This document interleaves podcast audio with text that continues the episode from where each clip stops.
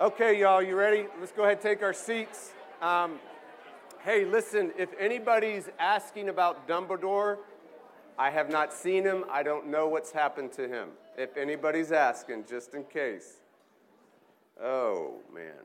All right, so a couple of weeks ago, I mentioned um, that I spent the summer uh, after my junior year uh, in college in the former Soviet Union when it was the Soviet Union.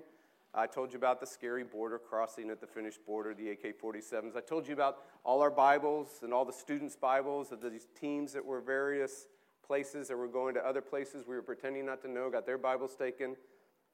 I told you about being questioned by the KGB, right? They wanted names, they wanted to know who the people were that we were talking about Jesus with. They wanted their names. Uh, but, it, but did I tell you about the midnight miracle? Did I tell you about that? I didn't? Oh, man. Well, let me tell you about the midnight miracle. So, our team, so there are, again, there's probably about 25 ish teams. Uh, our team of four, four dudes from all over the United States, different campuses. Um, what's really, really strange, of these 25 ish teams, uh, we were one of two teams uh, that got to drive a car, what the Russians called a Lada, and they called it a, a tin can. We got to drive a car all over the empire. Now, that's, to this day, it's one of the greatest mysteries of the whole trip. How would the Russian authorities allow four 20 something year old dudes to travel all over their empire in a car? Freedom. Because everybody else, the rest of the teams, uh, they were chained to what's called Intourist. It's, uh, everybody knew it was a fake tourist agency. It was run by the KGB that monitored all the people that came in from outside of the country. You went, you had your own little tourist guide. You had your own little tourist bus. you had your own tourist hotels, right? They monitored everything about you. Your rooms were bugged. You knew it. But all the other teams had that kind of experience. But we got to drive a car all over the vast Soviet Empire, free, roaming free. I mean, how does that happen, right? So, what was it like? Like, what was it like, Jeff? Well, here's like they gave us a map, and on the map there were dots. Just think of the dots as cities, because that's exactly what they were Moscow, Leningrad, Kiev, Minsk, Kharkov, Kiev, right?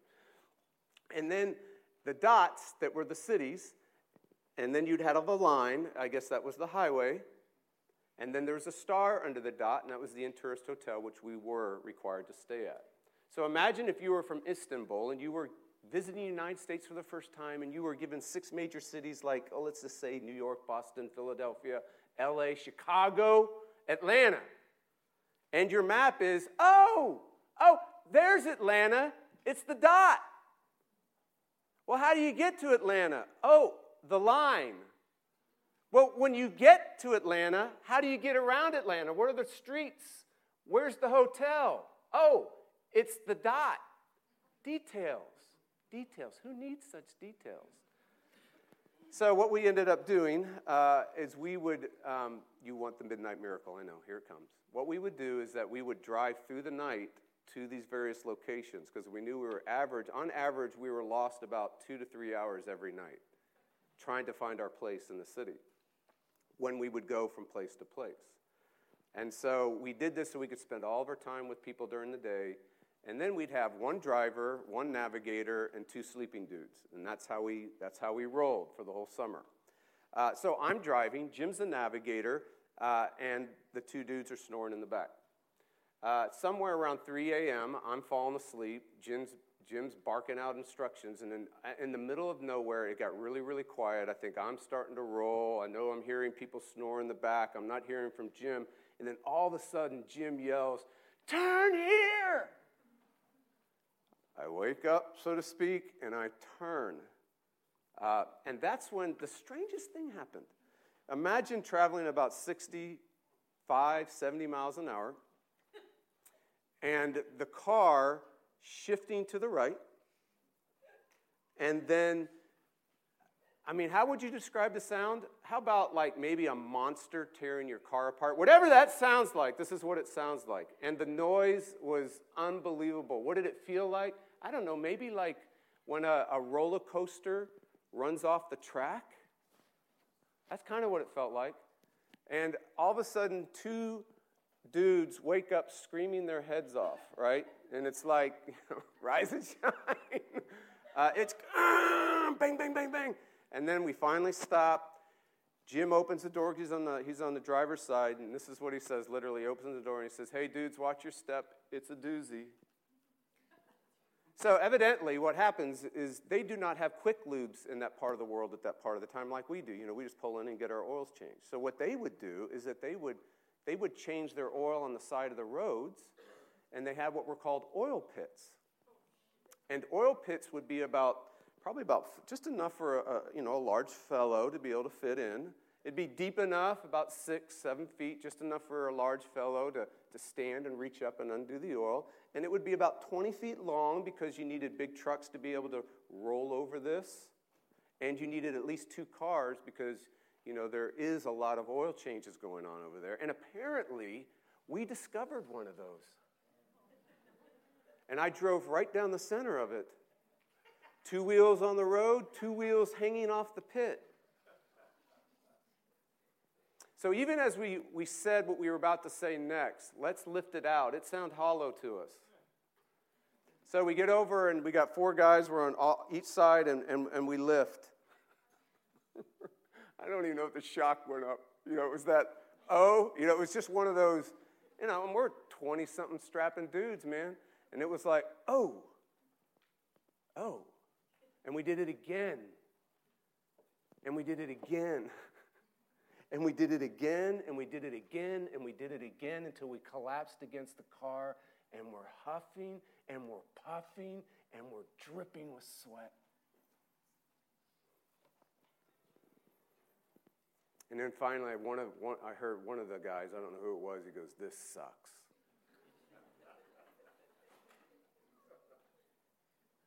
yeah, we're all nodding. Yep.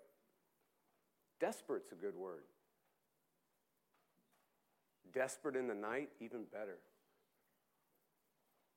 I mean, what are we going to do? Three in the morning. Somewhere in a city called Minsk, which is like the largest Belarus city today.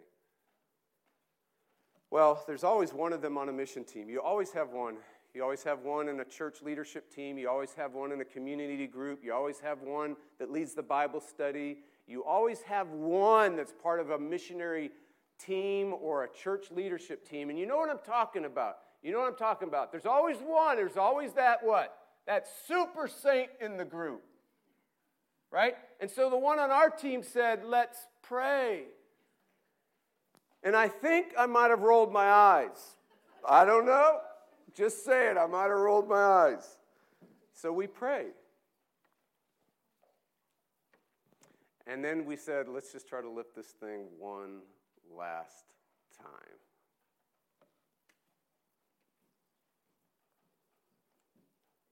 Oh my word. Oh my word. Oh, we actually started looking at each other. And I was still doubting Thomas. I was such a doubting Thomas that I went one handed. and we laid this thing. Not only did we lift it out, the, out of the pit, we went, hey, let's keep going just a tad and laid it down. Are you desperate in the night?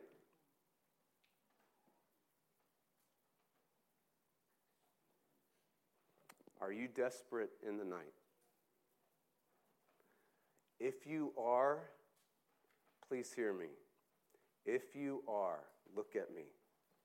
This text is for you It's absolutely for you. Please stand for the hearing of God's word. Okay, so starting at Luke 11, 1, here we go. Now, Jesus was praying in a certain place, and when he had finished, one of his disciples said to him, Lord, teach us to pray. Um, this is interesting. So, what, and then Jesus says, you know, when you pray, say, it's going to come up here. Now, this is probably the most famous, it should be the most famous prayer in the world. What's interesting about this particular prayer in Luke, though, is that it's 37 words. The more, the more famous, popular one is Matthew 6, which was 57 words. Yeah, 57 words. So, what we're going to look at here is a bare bones prayer. I mean, it's a blunt prayer. So, here we go. When you pray, say, Father, hallowed be your name, your kingdom come, right? And then it goes in and says, Give us this day our daily bread. Now, no one saw this coming. If you were designing a prayer on how to pray, you would, would you have, you know, now give us our daily bread? The first personal petition, the first personal prayer, the most famous prayer in the world. And the, the petition is, Can you give us some gluten free bread? Hold the asparagus. John Knox, when he was, when he was in Scotland, he prayed, Give me Scotland or I die. Some medieval monk probably prayed, Make me holy like Augustine. I know every preacher has prayed, Can I preach like Spurgeon? And then some of you, you know, you're, you're thinking, Dang, all I'm praying for right now is can you just give me a boyfriend or a girlfriend? Right? What an unamazing personal petition. How unamazing can you get? Can you give me some bread? So let's keep going. And forgive us our sins as we forgive ourselves and forgive everyone who's indebted to us. Forgiveness is the longest topic treated in this prayer, two lines. But don't hold your breath because we're already moving on. And lead us into temptation. Oh, that's it. That's the end. What a strange prayer. Then in verse 5, and he said to them, So which of you has a friend will go to him at midnight and say to him, Friend, lend me three loaves, and for a friend of mine has arrived on a journey, and I have nothing to set before him? Which of you has a friend who will answer from within and say, Do not bother me, the door is shut, my children are in bed with me, I cannot give up and give you anything? I tell you, now here's the literal reading, I tell you, even if he will not give up and give him anything because he is his friend, yet because of his impudence, he will rise and give him whatever he needs. Oh, this is the word of the Lord. Please be seated. Oh, Lord. Uh, so, give us clarity to the mind. Shine on the page right now, Lord.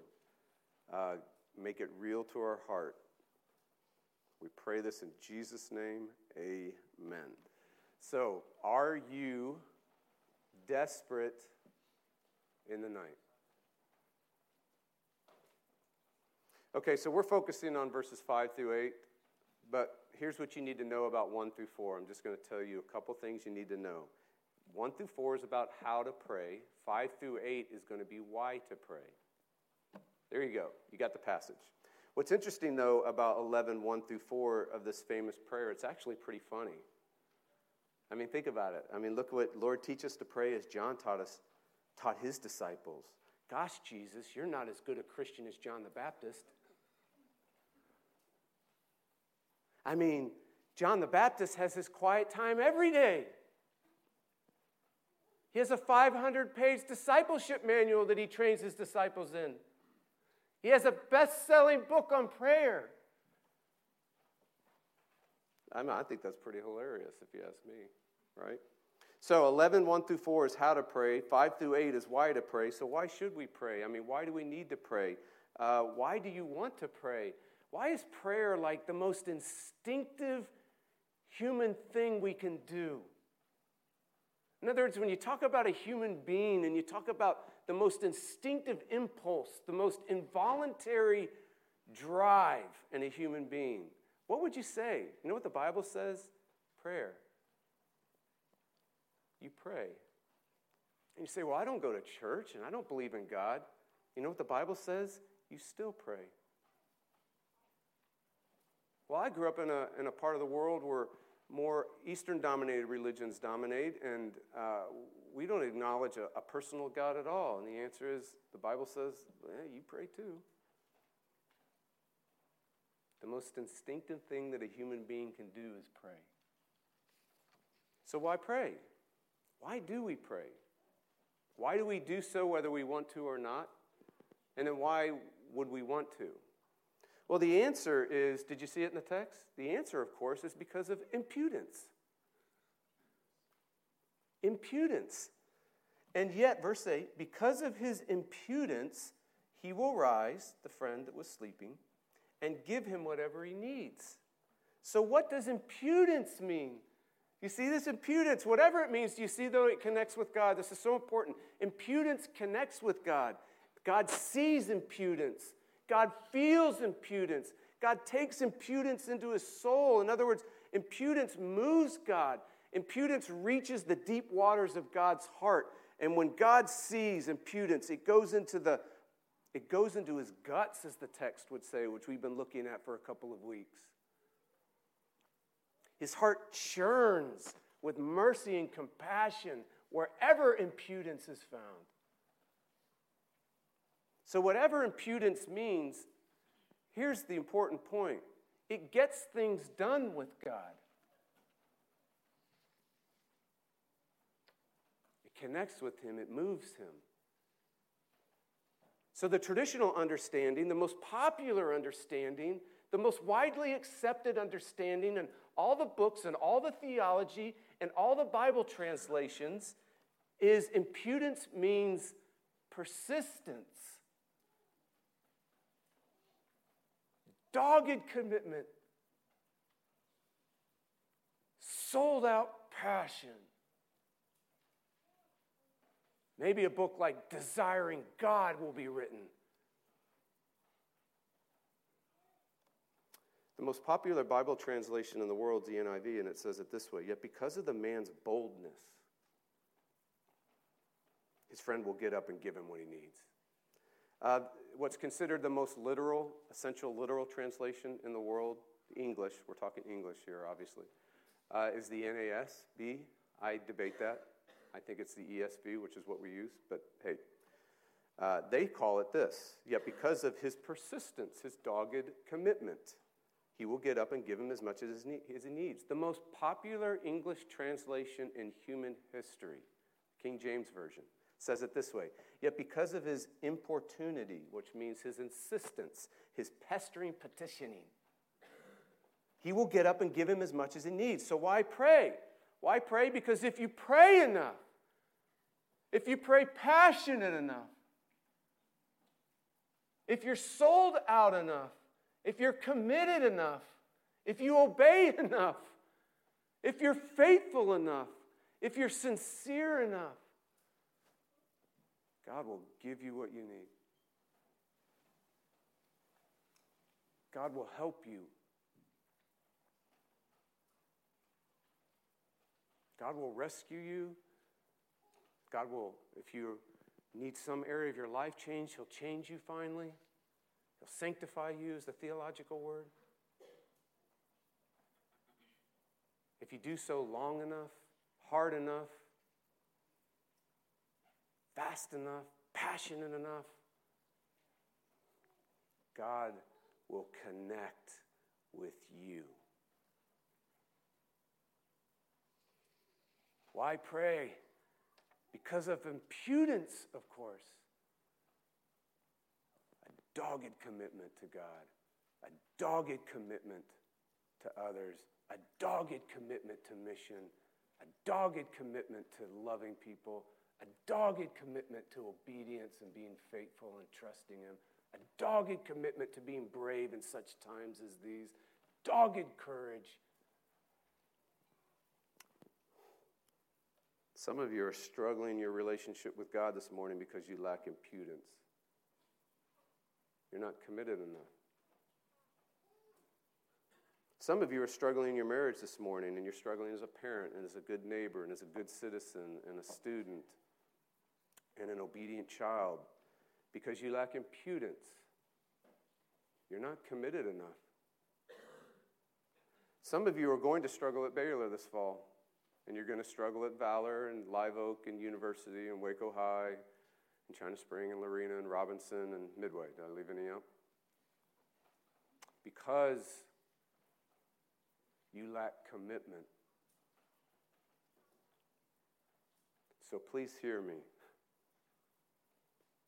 Please hear me. If this is you, welcome to the human race.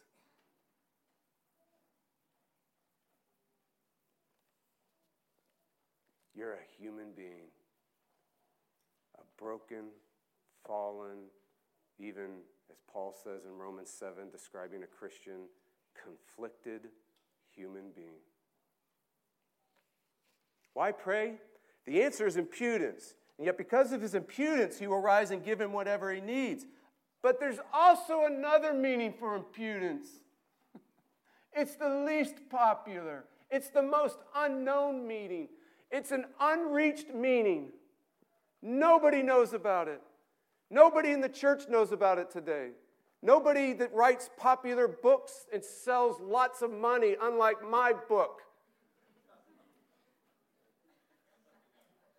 Doesn't know about it. No one writes about it. There are no theologies about it, no confessions about it, modern.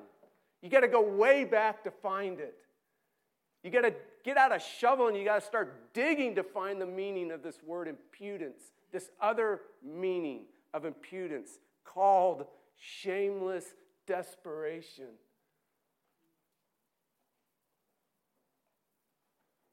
It's the absolute raw desperation and need.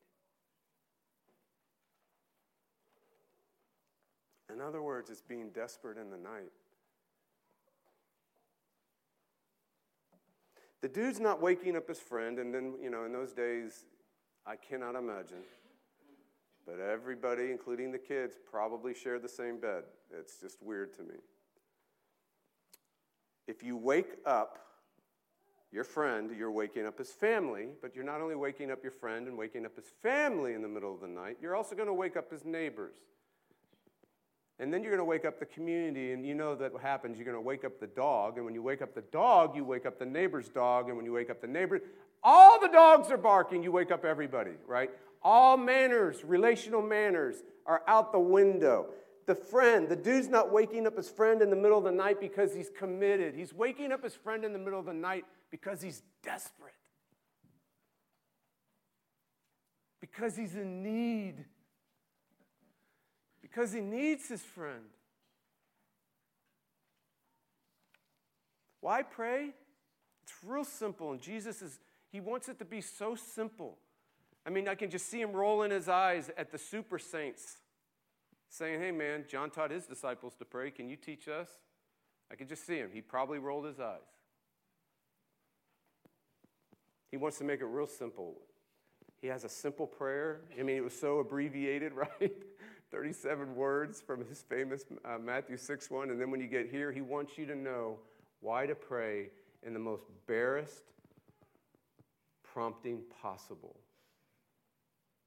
Because you need God.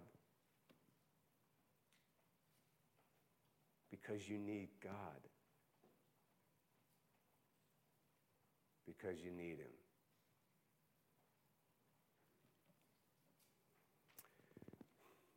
The human condition needs God.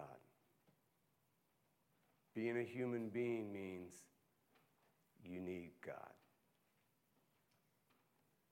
So you pray.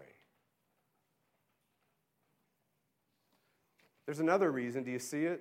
And he said to them, Which of you has a friend? First time. Well, go to him in the middle of the night and say, Friend, second time. Let me three loaves for a friend, third time of mine, has arrived on a journey, and I will have nothing to set before him. And then which of you, this friend, would answer within, Do not bother me, the door is now shut, my children are in bed, I cannot get up and give you anything. And then there's a fourth time friend is mentioned in verse 8. So, friend is a big deal. So, Jesus is saying, Can you imagine a friend like this? I mean, this is so incredible. He's talking like us, right? Can you imagine? Jeepers, can you imagine a friend like this? Can you imagine a friend, you going to a friend in your desperate hour in the middle of the night, and your friend saying, No, nyet, nein, nay, nope, whatever your language. Can you imagine such a friend? And Jesus is saying, Neither can I. And when you go to God, who is the good friend, desperate in the night, what do you think he does? He jumps out of bed, he runs to the door, he rips it open, and gives you whatever you need.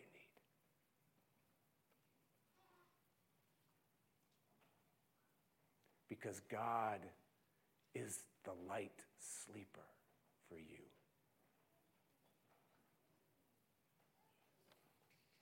Some of you are asking, but Jeff, how do I know God is my friend? How do I know God is a light sleeper for me? It just doesn't feel like it, right?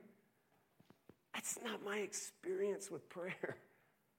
Maybe it's yours because you're the super saint, right? Because you're the pastor.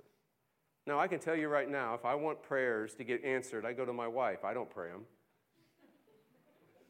How do you think I even got here? I wanted to go to Boston for crying out loud. She prayed we'd go to Waco.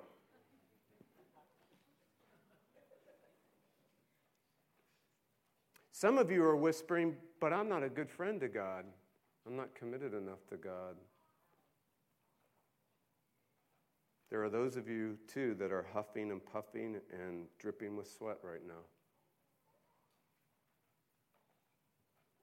Did I tell you about the midnight miracle? Here it is. Are you ready for it? In this story, God is the sleeper, the sleeping friend and He meets you at midnight to meet your needs. Midnight. The darkest hour, the deepest reaches of the night, where you're most desperate. God meets you at midnight. The midnight miracle is this that God meets you in your sin to meet your needs. God meets you in your shame to meet your needs. God meets you in your guilt to meet your needs. God meets you in your death to meet your needs. And God meets you in all the little deaths of life. What are the little deaths of life? The little deaths of life like disrespect, the little deaths of life like rejection, the little deaths of life like failure, the little deaths of life, like, I didn't measure up. The little deaths of life, like if you're going to school for the first time, a bad grade. Maybe you've never had a bad grade. Come talk to me, I can help you. I'll make you feel so good about yourself. The midnight miracle is that God jumps out of bed runs to the door, rips it open with a heart churning with compassion for you to meet you where you're desperate in the night. This is what the cross is all about.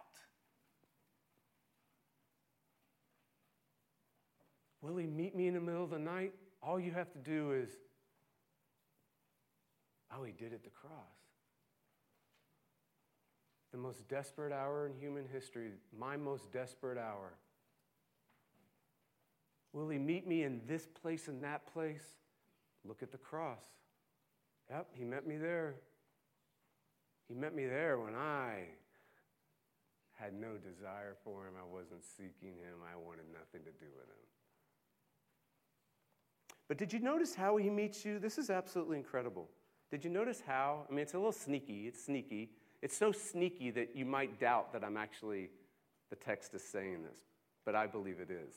And the reason why is what's so great when you, you get into the original languages, words are used consistently the same way throughout a writer, right? So even if it's talking about uh, a material thing that's happening, like get up or sleeping and arising, what's interesting is you follow that word, it's only used maybe in that incident and then at the resurrection kind of interesting.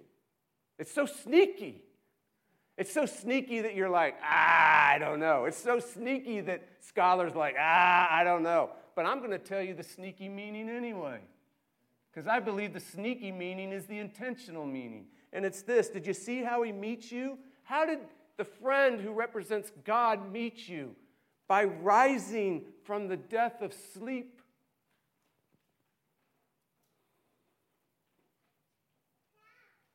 by being a light sleeper. Desperation doesn't hold him down. Sin doesn't hold him down. Your little deaths don't hold him down. Death doesn't hold him down. Your shame doesn't hold him down. Your guilt doesn't hold him down. The wreckage and ruin of just being a human being doesn't hold him down because he's a light, the light sleeper. You need to pray. You need to pray because you're desperate in the night. You need God. So pray. Jesus is your good friend. He's the light sleeper. So pray. Let me pray for us right now. Oh Lord,